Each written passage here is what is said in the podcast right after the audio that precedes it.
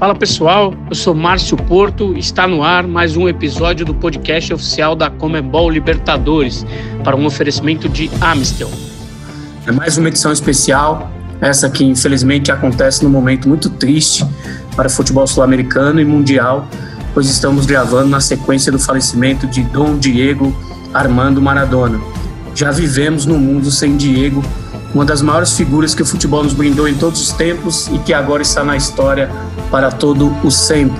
Gênio, talentoso, bailarino, mágico, intenso, líder, controverso, apaixonado, triste, feliz, errante.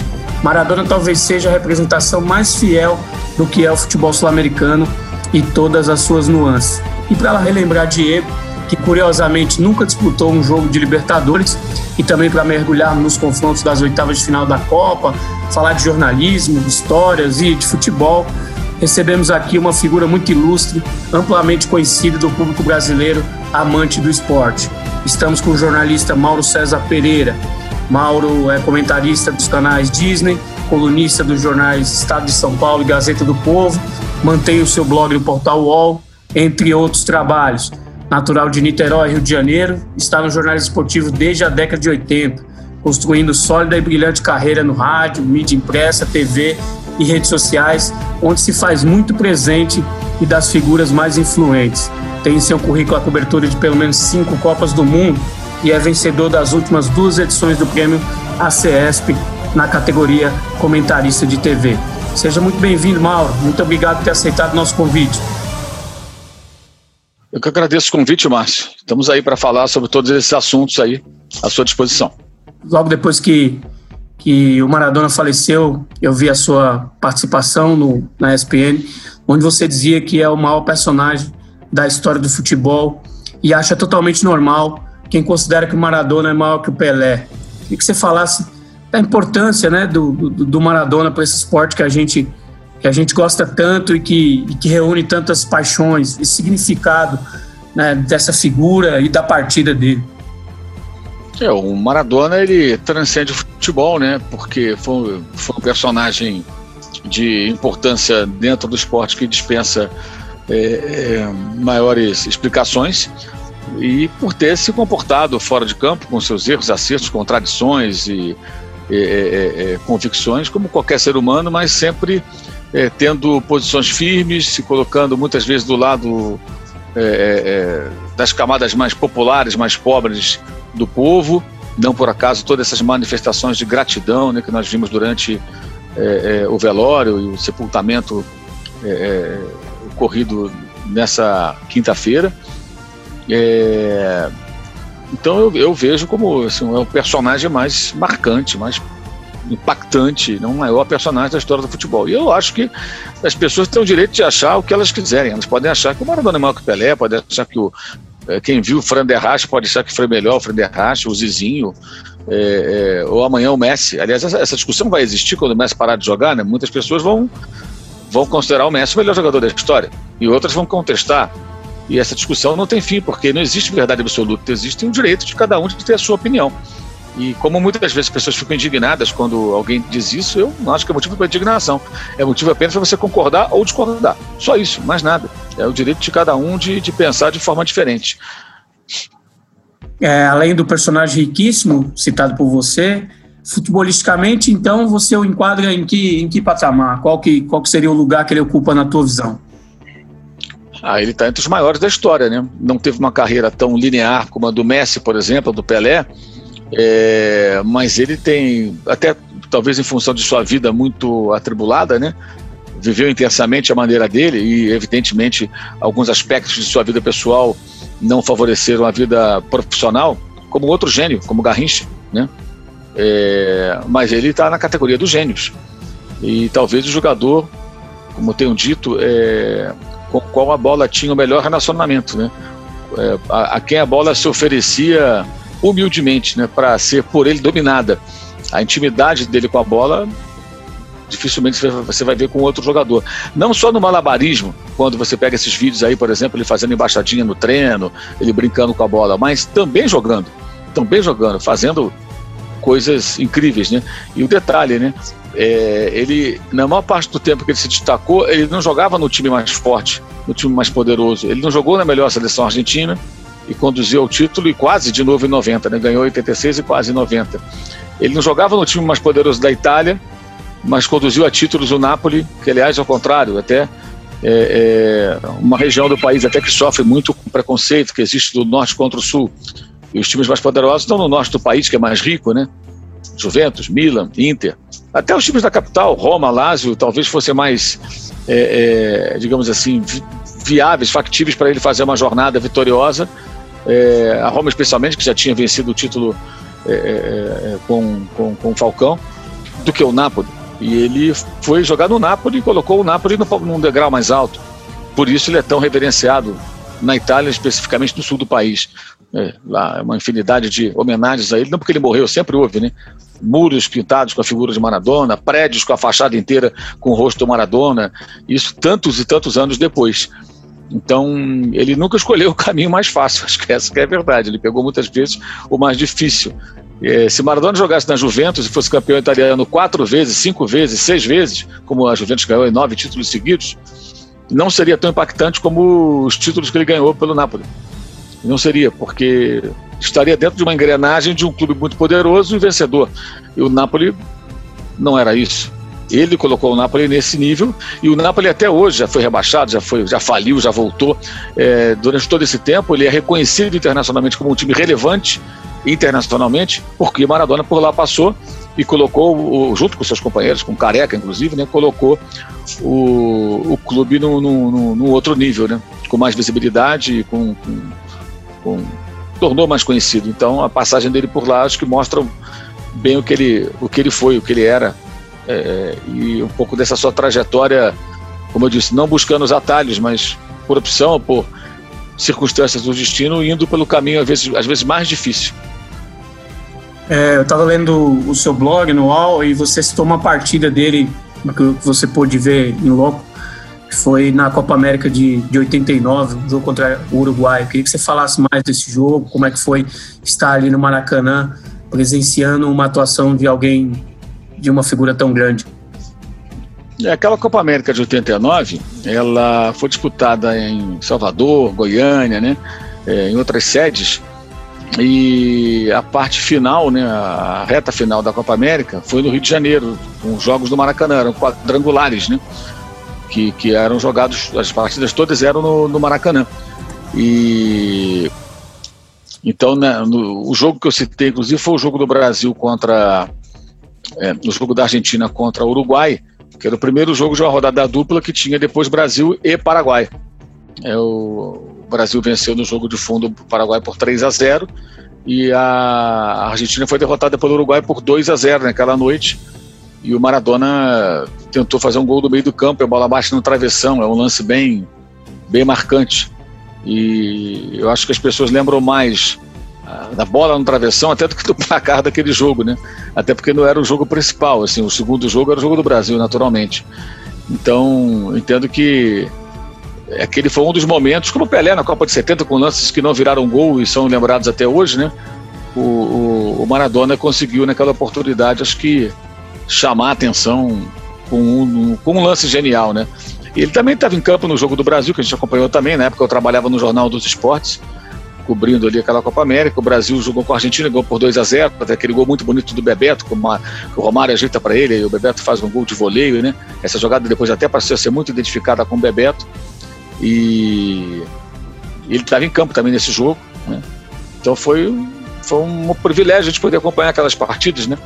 É, nos anos 80, final dos anos 80, e esse lance eu acho que é bem emblemático, porque foi uma Argentina que não fez uma grande competição, foi eliminada, mas ainda assim o Maradona deixou ali a sua um pouco da sua magia, né? Diego influenciou milhares de pessoas, né, Mauro? Eu queria saber a, a influência né, contribuição que ele teve na sua formação como jornalista e amante desse, desse esporte aí. É, eu acho que o, a passagem do Maradona pelo futebol, ela, ela provocou, acho que muitos de nós, várias reflexões e, e, e provoca também alguns aprendizados, né?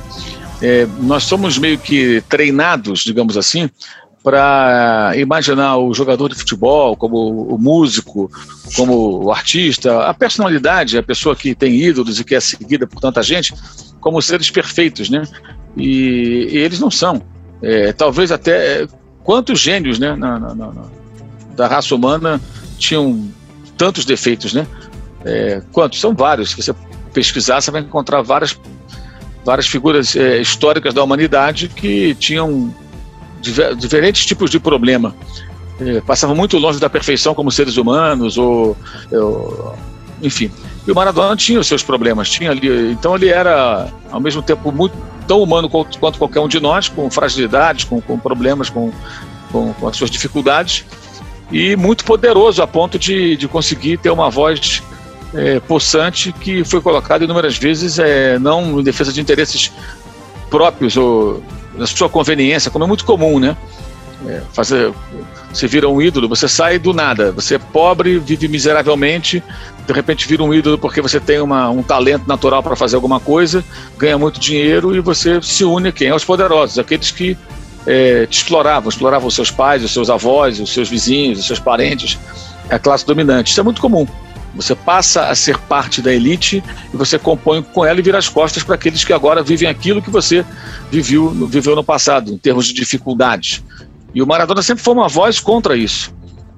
Claro, ele vivia confortavelmente, ele tinha sim, mas ele brigou o tempo todo por isso. E comprou muitas brigas, arrumou inimigos em função dessa, desse comportamento. Então acho que ao longo do tempo, vendo isso, acho que, pelo menos para mim, provocou várias, várias vezes esse tipo de reflexão. Pô, por que, que ele não é diferente dos outros, né? Por que, que outros ídolos do futebol não compram esse tipo de briga, não entram nessa dividida? É, é, porque é preciso coragem, né? Além de consciência, de generosidade, um outro tipo de caráter, é preciso coragem para isso, você enfrentar é, é, é quem está no poder, digamos assim.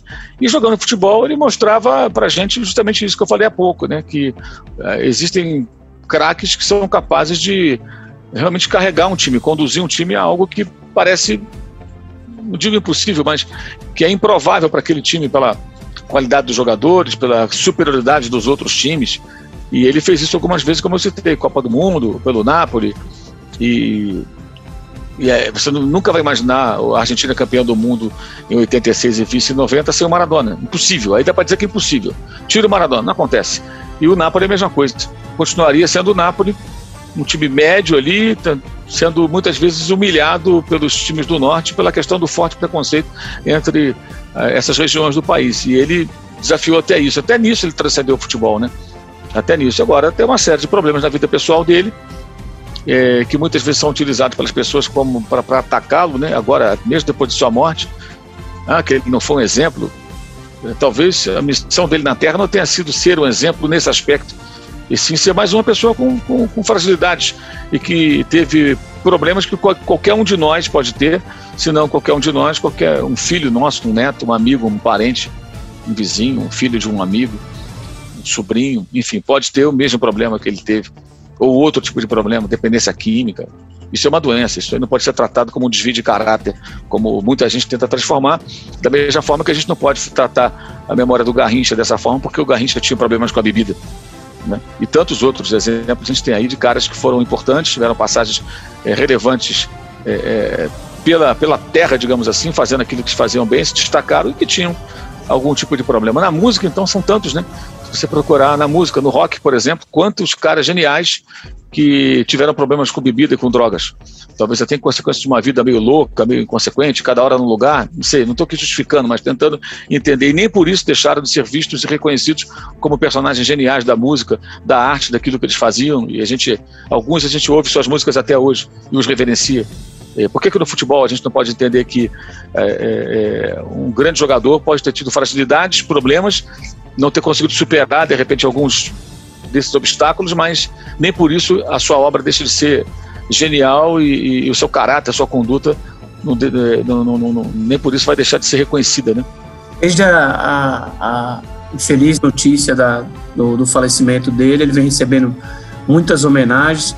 Agora no jogo de ida das oitavas de final entre Grêmio e, e Guarani do Paraguai, o Renato Gaúcho, treinador do Grêmio, é, amigo do Maradona, é, trabalhou com a camiseta da Argentina, 10 com, com o nome Maradona nas costas durante toda a partida à beira do gramado. O que, que você achou dessa homenagem, Mal? Achei bacana, achei que o Renato teve ali sensibilidade. Né? É uma homenagem que silenciosa, né? Dispensa, dispensa explicações. Ele vestiu a camisa e, e foi para a beira do campo, né? Eles eram contemporâneos, jogaram no futebol italiano na mesma época. O Renato teve uma passagem rápida por lá, mas se enfrentaram várias vezes: Brasil, Argentina, Nápoles, Roma. É, e ele. O Renato também era um jogador de uma personalidade forte, um cara mais rebelde, né? um estilo diferente do, do Maradona mas eram, eram, eram figuras que fugiam do padrão né, dentro daquela época. E acho que de uma forma ou de outra alguma identificação é entre eles. E achei bacana a homenagem do Renato. Acho que ele foi bem, bem feliz ali naquela, naquela manifestação, como eu disse, silenciosa, simbólica. Vestiu a camisa, não precisa falar nada. Tá, tá, tá, tá tudo explicado ali. Você falou em padrão, é, me parece que hoje, atualmente, tá difícil se produzir e, e, e vermos jogadores, ou mais difícil, vermos o surgimento de jogadores fora do padrão. É, não sei se você concorda, mas você acha que, que o futebol ainda será capaz de produzir uma outra figura assim como como Diego? Eu acho muito improvável, é, até porque acho que nós vivemos um período aí de predomínio muitas vezes de um politicamente correto, uma sociedade um pouco doentia. As redes sociais têm várias, vários aspectos positivos, mas tem o lado negativo também, né? Por intermédio delas, é, qualquer pessoa consegue às vezes insultar covardemente a outra e às vezes intimidar. É, jornalistas passam por isso, né? É, imagina um grande ídolo do esporte ou de uma outra atividade. É, então acho que hoje o cenário é mais complicado e e há vários fatores que desestimulam essa postura, desencorajam. É, então é preciso que seja alguém realmente muito especial, talvez mais até do que, do que foi o Diego Maradona para ter o comportamento que ele teve. Embora nós tenhamos hoje um, um grande astro do esporte se posicionando fortemente em questões além das quadras e, e, de uma forma muito contundente e que nos deixa muito feliz até de ver é, que é o LeBron James. Né? O LeBron James tem sido um personagem atuante. Esse não compôs. Né? Ele poderia muito bem hoje compor e viveria no mundo dos ricos, né? Pouco se lixando para os problemas que atingem é, é, é, os negros, especialmente, nessa briga né, contra o racismo, especialmente, que ele tem travado. E ele compra a briga.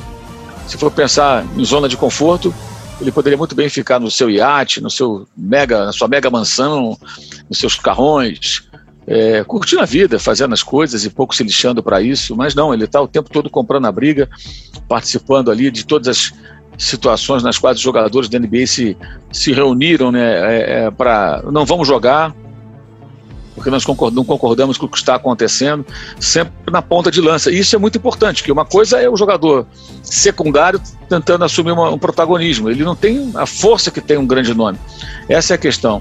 Quando o Maradona falava qualquer coisa em defesa do povo, isso tinha um eco muito grande. Quando o jogador menor, no sentido profissional, de menor repercussão, de menor importância, fala a mesma coisa, a voz dele tem um alcance daqui a ali. A do Maradona tinha um alcance global.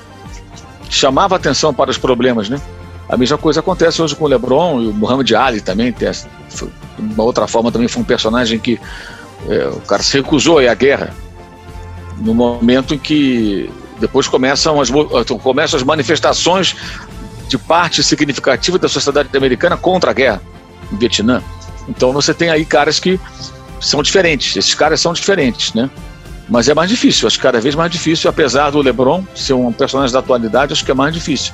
O sujeito sabe que ele, além de ter que enfrentar todo o sistema, ele vai lidar com as milícias virtuais fortíssimas em alguns momentos, atuando contra ele, tentando derrubá-lo, tentando atingi-lo. Ele tem que ter uma capacidade de filtragem disso muito grande. Então é, é, difícil. Impossível não é, mas é difícil surgir alguém no futebol com, com, com a conduta e comportamento de Maradona. Essa análise do Mauro e, e, suas palavras dão um pouco do tom, do tamanho da perda para o futebol e para o mundo da figura de, de Dom Diego. O Mauro, que também tem uma relação muito afetuosa com o futebol argentino, ele tem uma particularidade para jornalistas esportivos que é externar ao público para o clube para o qual torce. Mauro é torcedor do Flamengo, mas também tem uma grande admiração pelo Racing de Avejaneda, a Lacade, e quis o destino que esses dois clubes se enfrentassem na, na fase de oitavas de final deste ano. O primeiro confronto em Buenos Aires foi 1 a 1 né, e a volta está marcada para a próxima terça-feira, dia 1 de dezembro, no Maracanã. Mauro, como, como está sendo para você acompanhar esse confronto, ainda mais especial, talvez, por conta dessa, dessa particularidade? É, do ponto de vista das minhas preferências clubísticas, até mais confortável, porque de uma forma ou de outra, um dos dois vai avançar, né? E eu tenho dito o seguinte: se o Flamengo tiver que ser eliminado por um time, melhor ser eliminado pelo Racing do que por qualquer outro. E o inverso também vale. Então, sobre, com relação a isso, é muito, muito tranquilo. É, agora, existe no exercício da profissão você neutraliza essas questões, né? Você não comenta um jogo, faz uma transmissão ou vai escrever sobre um jogo sob a ótica do torcedor, né? Embora nas redes sociais não sejam poucos aqueles que acham que, assim, é, esse é engraçado isso, né? Engraçado é força de expressão, não é engraçado, é até meio ridículo. É, não são poucas as pessoas, torcedores, que querem saber o time do jornalista, né? Um fetiche. Ele não quer saber o time do técnico do time dele, que recebe salário do time dele, né? O time A contratou o técnico fulano de tal. Qual o time desse cara? De repente o cara torcia pelo seu grande rival na infância. Ninguém liga para isso. Contrata um novo jogador. Esse cara torcia para qual time? Ninguém liga para isso. Ninguém liga. Mas o time do jornalista, o sujeito, o sujeito quer saber. Sendo que o jornalista não é funcionário do clube dele. Ele não trabalha para o clube dele. Ele está à parte. Ele é independente disso. Então é, é, é, eu considero isso um fetiche. No momento que o cara sabe o time, ele passa covardemente né, é, a tentar desqualificar qualquer opinião que seja contrária a outros times. Ah, você só fala isso porque você torce para esse time. E aí vem a grande imbecilidade disso tudo. Então, por que, você acompanha esse jornalista se você acha que ele fala como torcedor? É, assim, é uma coisa até de limitação intelectual, né? É, então você quer saber para depois desacreditar a pessoa. Como eu já fiz tantas e tantas críticas a dirigentes do Flamengo, a técnicos do Flamengo, a jogadores do Flamengo, a gestão do Flamengo. Hoje menos, porque o clube está num momento positivo, embora. É, é, bem, o grande drama do futebol brasileiro em todos os tempos, a história mais macabra, absurda, foi a morte dos 10 garotos no CT do Flamengo no ano passado. Se você procurar, você não vai encontrar ninguém na imprensa que lembre desse fato com a frequência com a qual eu lembro. No mínimo, todo dia 8 eu escreva alguma coisa, grava alguma coisa, ou no mínimo, se não tiver uma novidade para compartilhar a respeito desse caso, né, porque o caso continua. Né? Até agora ninguém foi, foi julgado, a, a, ninguém foi acusado como responsável, algumas famílias não chegaram a acordo ainda com o clube, e foi no dia 8 de fevereiro de 2019. Pelo menos a cada dia 8 você vai encontrar um registro meu, nem que seja um, um registro na rede social, mas todo dia 8 vai ter. E a qualquer momento, sempre que tiver notícia sobre isso, alguma novidade, algum avanço, eu vou estar noticiando. Eu duvido que algum jornalista mantenha mais contato do que eu com a Defensoria Pública, com o Ministério Público do Rio de Janeiro, questionando. E aí, que temos sobre o caso? Frequentemente, periodicamente. É, enfim, só para ficar num exemplo. Mas mesmo assim, o sujeito às vezes acha que você é, é não, não, não é capaz de separar o trabalho da, do seu clube de, de infância, do seu clube de coração. É, então, é, é, às vezes é bem complicado. Né? Mas é uma minoria que pensa assim. Né? É, até por falta de argumento, com um debate, o cara apela para isso. É, agora, o Racing é um clube que eu, eu, eu, passei a acompanhar, já conhecia a história, sempre gostei muito do futebol da Argentina, dos clubes argentinos, e da Inglaterra, os dois em especial, os dois países. E em 92 eu comecei a acompanhar e até torcer pelo Racing no ano que foi justamente quando teve o último confronto com o Flamengo. O Racing eliminou o Flamengo na Supercopa, um torneio extinto da Comebol, né? E fez a final com o Cruzeiro, o jogo em Belo Horizonte. O Renato jogava no Cruzeiro, foi 4 a 0 para o Cruzeiro.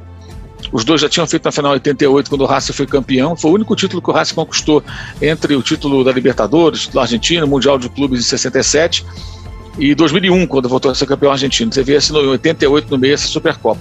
E 92, então, voltando esse ano, os dois fazem a final, 4 a 0 em Belo Horizonte, e tem o segundo jogo em Avejaneda. Esse jogo, esses jogos eram transmitidos pela TV Bandeirantes, com Luciano do Vale, e foi o jogo de volta que me fez despertar um, um, uma paixão aí por esse clube em função de sua torcida, né? Sofrida demais e muito, muito apaixonada, muito é, é, fiel ao clube. E o jogo estava 0 a 0 e o Racing não conseguia abrir o placar. Evidentemente não seria campeão, porque teria que fazer quatro gols, o tempo estava passando. Aí no segundo tempo, em dado momento, o Luciano do Vale na narração, ele ele estava no estádio, ele, ele fala alguma coisa do tipo mas é incrível, eles continuam cantando, continuam torcendo, eles não param, mas está 0 a 0 Está 4 a 0 do placar agregado dos dois jogos. É, então, assim, de espanto, né, com aquela manifestação de, de incentivo, de alento contínuo dos torcedores, mesmo sabendo que não, não, não ficariam com o título. E, e aí ele soltou a frase que me capturou, que ele falou, parece que eles querem nos dizer alguma coisa. Aí fez uma pausa e disse, parece que eles querem nos dizer, nós somos o Racing. E eu achei aquilo espetacular, a sensibilidade do Luciano do Vale de ter captado. Isso é muito importante, tem faltado muito isso no jornalismo, né? Eu falo muito sobre isso, a, a, a, a obsessão pela análise tática, né, que é importante, claro, ela tem a sua relevância, é óbvio, ninguém está aqui sendo o negacionista da tática, não, não é isso, muito pelo contrário, é, mas às vezes a incapacidade voluntária de parte do, do, da, da imprensa, às vezes o, o comentarista está até no jogo de perceber o entorno, o que está acontecendo. E o jogo não é só dentro do campo. Esse ano, com Covid, a gente está vendo isso.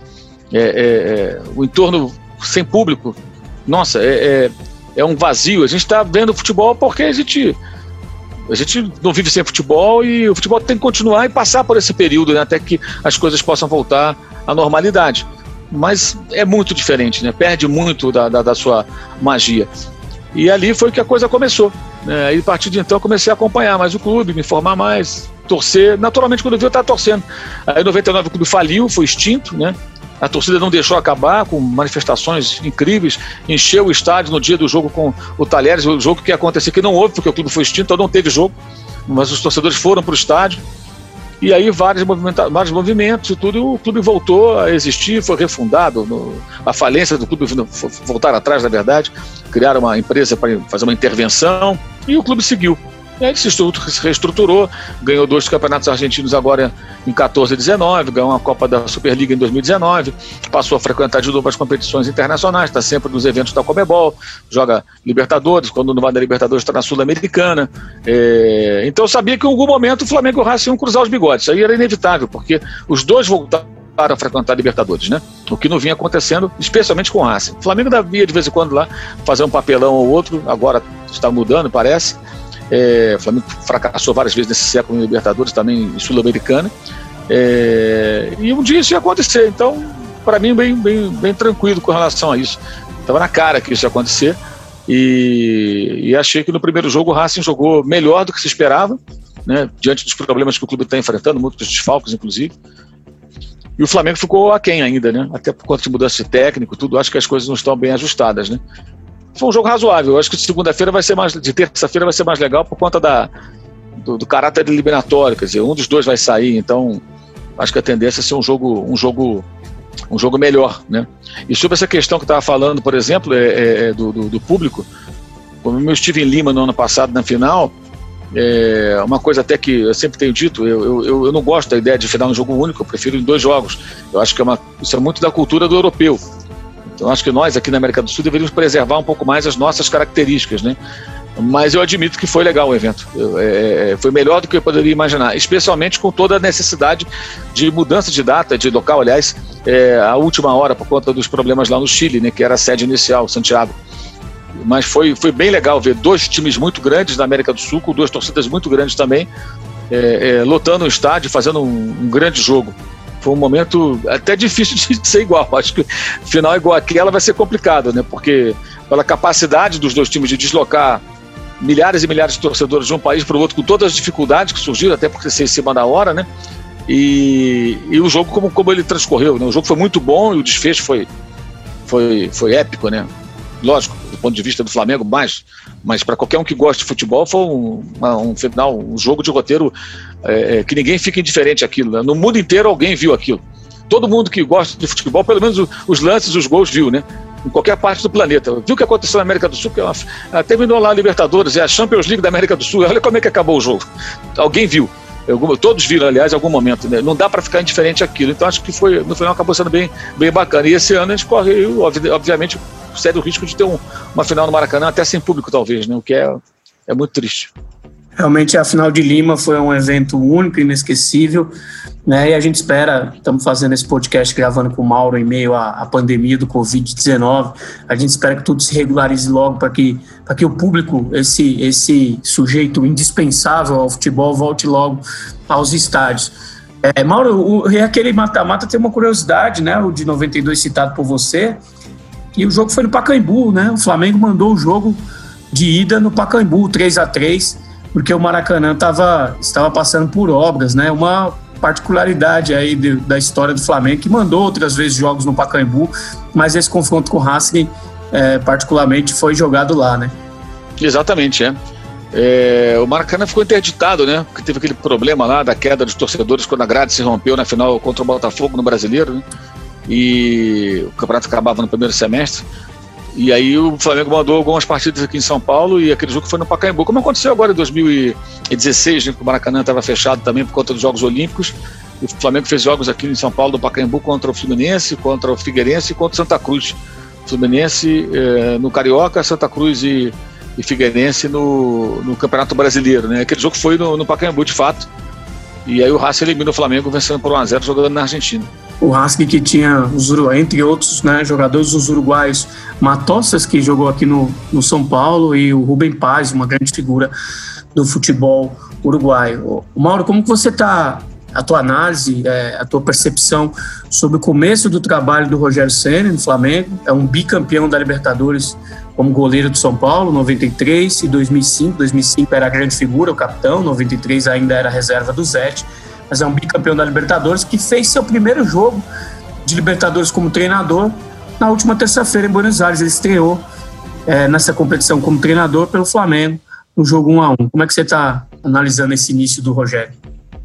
É, eu acho que assim, o início é mais ou menos dentro do esperado. Né? Ele, tá, ele tem problemas que ele herdou, especialmente defensivos, que para solucioná-los vai precisar de algum tempo ele entre esses dois jo jogos contra o Racing, uma semana separando, né? então ele pela primeira vez tem um período de uma semana só para treinar, por conta do adiamento do jogo contra o Grêmio, que seria nesse final de semana, né, que foi inviabilizado porque o Grêmio jogou na noite de quinta-feira no Paraguai e não poderia jogar no sábado, do, dois dias depois, contra o Flamengo, mesmo sendo em Porto Alegre esse jogo. E domingo, dia das eleições, não pode ser no domingo. E no domingo não poderia, porque o Flamengo joga na terça também. Então, de um jeito ou de outro, esse jogo não poderia acontecer nesse final de semana, foi adiado. Isso proporcionou ao Rogério uma semana de treinamento. Então, acho que aí vai a possibilidade dele conseguir alguns ajustes na equipe. Né? Muitos jogadores fora, muitos desfalques. Eu acho que vai precisar de um pouco mais de tempo para que ele possa colocar o carro nos trilhos. Né? E só que ao mesmo tempo ele tem que buscar a classificação. Né? Se conseguir a classificação, até ele vai ter se passar pelo Racing, vai enfrentar Internacional ou Boca.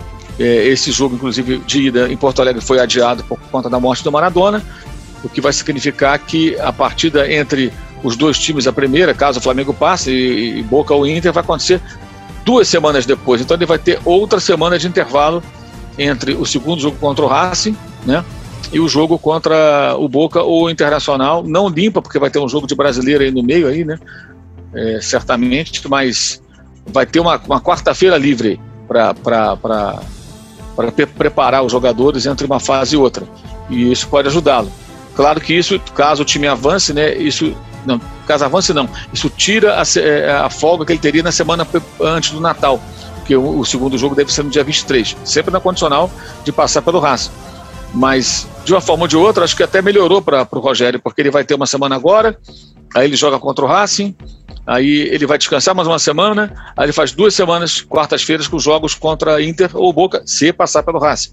Então vai, vai poder fazer os ajustes. Acho que isso para ele vai ser muito bom. E depois ele vai ter outra semana livre, porque saiu da Copa do Brasil na, naqueles dias que antecedem o ano novo, né? Na semana entre o ano.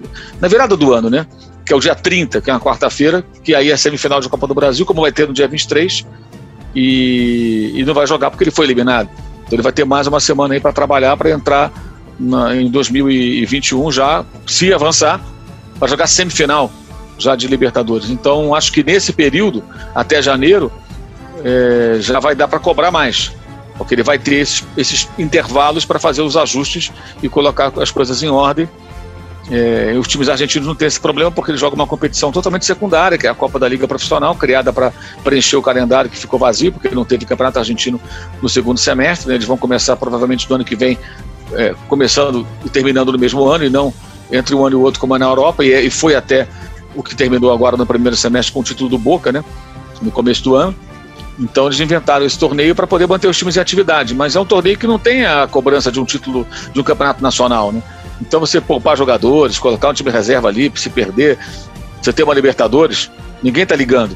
Então eles têm mais tempo para treinar, para poupar jogadores. Ao mesmo tempo também, até eu entrevistei outro dia o Gustavo Grossi, que é o CEO do River Plate, e ele falava, é, por outro lado, a gente não tem ritmo de competição, porque os jogos não são jogos que valham tanto. Então você não tem aquela aquela competitividade, né? E os times brasileiros estão sempre aí jogando partidas valendo muito. Isso também pode ser um fator importante nesses confrontos aí entre brasileiros e argentinos, né? Que temos aí já do Inter com o Boca, do, do Racing contra o Flamengo. Como bem lembrou o Mauro, é, a partida entre Internacional e Boca Juniors de ida em Porto Alegre aconteceria na quarta-feira, 25 de novembro, e infelizmente foi a data de falecimento do Maradona. Por conta disso, o jogo foi adiado, inevitavelmente, por conta da relação estreita que o Maradona tinha com o Boca Juniors, foi jogador do clube, torcedor do clube depois, figura presente sempre nos camarotes da Bomboneira. É, Mauro, eu queria também uma visão agora geral sua sobre os outros confrontos também, das oitavas de final. A gente já teve aí é, a primeira, né, a primeira, o primeiro braço fora, exceto, claro, ao jogo internacional e Boca Juniors, mas tivemos aí os jogos. A sua análise dessas oitavas, o nível do, do futebol apresentado e do, dos adversários, quem está mais forte, quem, quem você vê aí já despontando para ser firme candidato a estar na final do Maracanã? Bem, é, nessa fase acho que alguns times tiveram um pouco mais de sorte né, no sorteio, porque não pegaram adversários tão difíceis, o Palmeiras principalmente, e fez a sua parte, vencendo bem lá o, o Delfim. Então está muito perto da classificação, diria que virtualmente classificado. O Grêmio pegou um time um pouco mais difícil, que é o Guarani do Paraguai, um time melhor, mas também venceu por dois gols, então também está muito bem encaminhado, embora eu acho uh, que a situação do Palmeiras é mais confortável. Acho que o adversário do Palmeiras não oferece praticamente risco, do, do, do Grêmio pode eventualmente dar algum trabalho. Faz um gol, se fecha, o Grêmio não está num dia bom, é, sabe lá, né? Fica aquele drama ali, um a zero, nunca se sabe. É, é, embora acho que isso não vai acontecer, acho muito difícil. O Santos conseguiu um tremendo resultado, foi o melhor resultado nessa rodada entre os times brasileiros, pegou uma LDU que foi quem eliminou o São Paulo, né? Porque na, na chave do São Paulo, do, da LDU, do River, o Binacional, todo mundo sabia que o Binacional era o time mais fraco, deveria perder os jogos, o River era o time mais forte, certamente se classificaria, mesmo poupando jogadores contra a LDU na primeira rodada, por conta da final, da reta final do Campeonato Argentino, que ele acabou perdendo para o Boca. É, então a briga era São Paulo e LDU. São Paulo saiu, a LDU ficou. Então, na prática, o São Paulo foi eliminado, entre aspas, pela LDU. Né? E o Santos foi lá e venceu, mesmo com vários casos de Covid, vários desfalques, vários problemas, comissão técnica, Covid, enfim. Então essa foi a vitória mais é, difícil e importante na minha visão. Mas a LDU é um time que pode chegar na Vila Belmiro e derrotar o Santos. E a derrota por, um, por, por qualquer placar, 1 a 0 é, 1 a 0 foi 2 a 1 mas um 2 a 1 para a LDU não é nenhum absurdo. E levaria para os pênaltis. Pode acontecer. Então o Santos não está tão garantido assim, mas bem encaminhado, claro, porque venceu bem fora. E imagino que até o dia do jogo possa recuperar mais alguns atletas e tudo mais, né? Que a Covid tem essa característica, muitos jogadores são assintomáticos, a maioria, né? E passado o período ali de, de isolamento, eles voltam a treinar e vão jogar. É, é, tem essa diferença em relação à lesão muscular, por exemplo, né? Que o cara tem um, uma, uma, a recuperação é mais progressiva. Ali você passou, se o cara for assintomático, passou um período, ele volta às atividades, ele mais rapidamente tem condições de jogo. Então é possível que o Santos tenha é, reforços aí para essa partida. Então, acho que o Santos tem uma chance bem grande de se classificar para enfrentar o Grêmio, caso isso aconteça, né? É, o Flamengo, acho que tem uma vantagem, porque tem um time melhor que o Racing. Então, ele, jogando no Rio de Janeiro, ele pode produzir mais do que jogou na Argentina, mas evidentemente está totalmente ali indefinido. E o Atlético Paranaense, acho que é, também com muitos desfalques, sustentou 1 a 0 sobre o River até os minutos finais, tomou o gol de, de empate lá do Dias e de cabeça, o River não jogou bem né, nesse jogo, mas jogando no campo do Independiente, onde o, o, o River tem mandado suas partidas por conta da reforma no, no Monumental de Nunes, eu acho que é bem complicado para o Atlético, né? mesmo que consiga recuperar alguns jogadores. Né? É, tem que fazer um gol pelo menos. Né? Se ficar 0 a 0 o River se classifica. Mas é uma, eu acho que é a situação mais difícil, pelo tamanho do adversário e por não ter vencido em casa. Então o Atlético é o time que vai ter que apresentar mais. E Inter e, e, Boca, vamos ver o primeiro jogo como vai ser. O Internacional não está na fase boa, a saída do Cudê, a contratação do Abel, isso não, não foi nada bom, evidentemente. E o Boca, embora não esteja no melhor momento, além de ser sempre muito respeitado, é o atual campeão da Argentina. Eu acho que o Boca me parece mais forte do que na temporada passada, quando foi eliminado pelo River Plate na, na semifinal. Acho que chega agora com. Eu acredito que o Boca teria mais força para brigar nessa Libertadores do que tinha na temporada que passou. Você acredita que a morte do Maradona durante a, a, a competição pode é, criar um, uma atmosfera em cima do Boca Júnior, mesmo que seja de forma, de forma literária, aí, um lirismo, para que a equipe fique mais forte durante a competição ou não? Eu acho que se tivesse a torcida no estádio, sim. Sem a torcida, não sei, acho mais difícil. Porque se o Boca fosse jogar na bombandeira lotada, com a quantidade de, de, de homenagens que seriam feitas a Maradona a cada jogo do Boca, por qualquer competição, né? inclusive, claro, na Libertadores, eu acho que isso poderia criar uma atmosfera ainda mais favorável para o time e mais é, é, difícil para o adversário. Né? Você chegar naquele estádio, que é muito intimidador, né? todo, todo mundo sabe, e encontrar, além de tudo isso, um Maradona como se fosse um ser ali por acima daquilo tudo ali para abençoar o Boca, né? Mas sem a torcida, não sei se, não sei se isso acontece, porque é, o jogo sem torcida ele, ele muda muito, né? Muda demais. Muda demais. Vai ter jogador que vai saber. Aliás, uma coisa que eu tenho falado também, vale para o futebol no mundo inteiro. Se eu fosse dirigente de um clube, eu estaria pensando em como potencializar a presença do meu torcedor quando ele puder voltar. O que, que eu posso fazer no meu estádio? Lógico, isso não significa colocar os caras para jogar objeto no campo, não. É para que o, o, o incentivo do meu torcedor renda mais para o time, porque isso vai fazer muita diferença quando voltar, acho eu. Porque os jogadores se acostumaram agora a jogar ali como se fosse um, uma pelada entre amigos, assim, uma quinta noite, futebol society numa quadra, sabe? Que não tem ninguém, só o pessoal jogando, não tem ninguém vendo. Ninguém vai ver, né? Só os participantes do futebol entre amigos ali, que estão ali, não tem público. Então você está ali jogando, todo mundo ouve, todo mundo fala, é, sem aquela. Né, sem bater o escanteio, ter um cara ali falando alguma coisa, sem ter a vaia, sem ter é, o aplauso, o, o urro no grito de gol, né? Quando o estádio vem abaixo, o silêncio quando o time visitante marca um gol e a torcida é toda ela, ou quase toda ela, do time local. Tudo isso muda muito o futebol. Então acho que quando voltar é, vai ter uma readaptação e acho que quem souber tirar proveito disso, criando uma atmosfera mais favorável para o apoio do torcedor, pode talvez tirar alguma vantagem.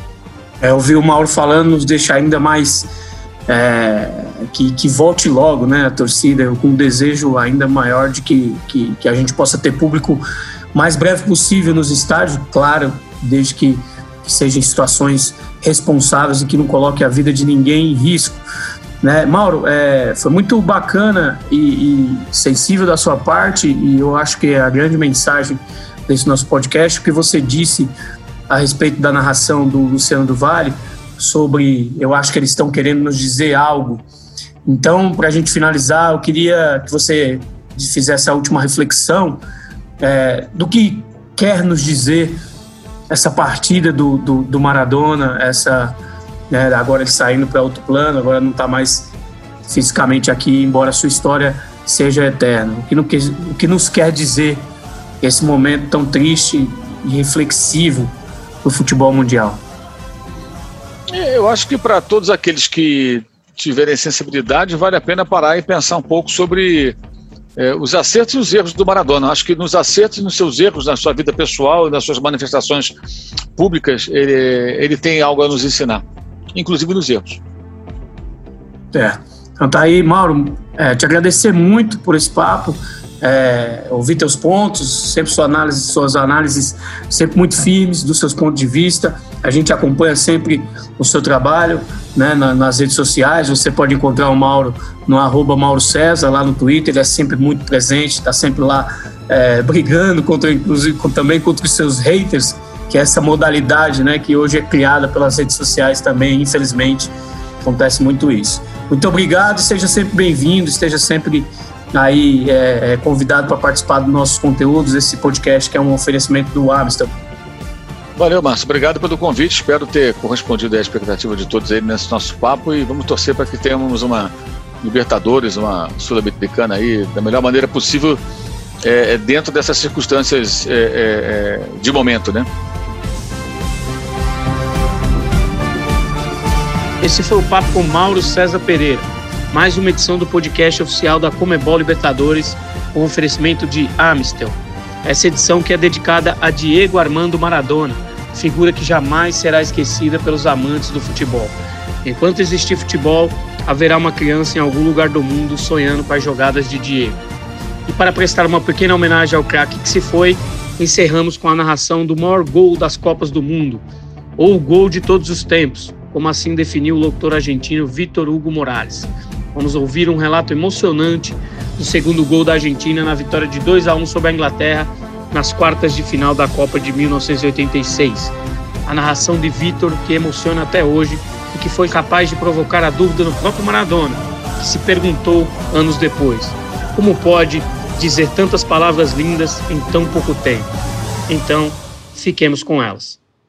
Ahí la tiene Marabona, lo marcan dos, pisa la pelota Marabona, arranca por la derecha el genio del fútbol mundial y deja el tercero a tocar para Borruchaga siempre Marabona, genio, genio, genio, ta, ta, ta, ta, ta, ta, ta. ¡Gol!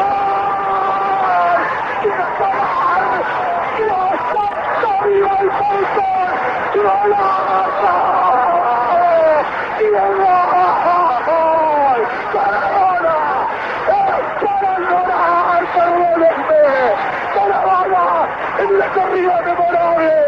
la de todos los tiempos, barrilete cósmico, que qué planeta viniste, para dejar el cabinetante inglés, para que el país se opulle apretado, gritando por Argentina, Argentina 2, Inglaterra 0, Diego, Diego, Diego Armando Maradona, gracias Dios por el fútbol, por Maradona, por esas lágrimas, por este Argentina 2, Inglaterra 0.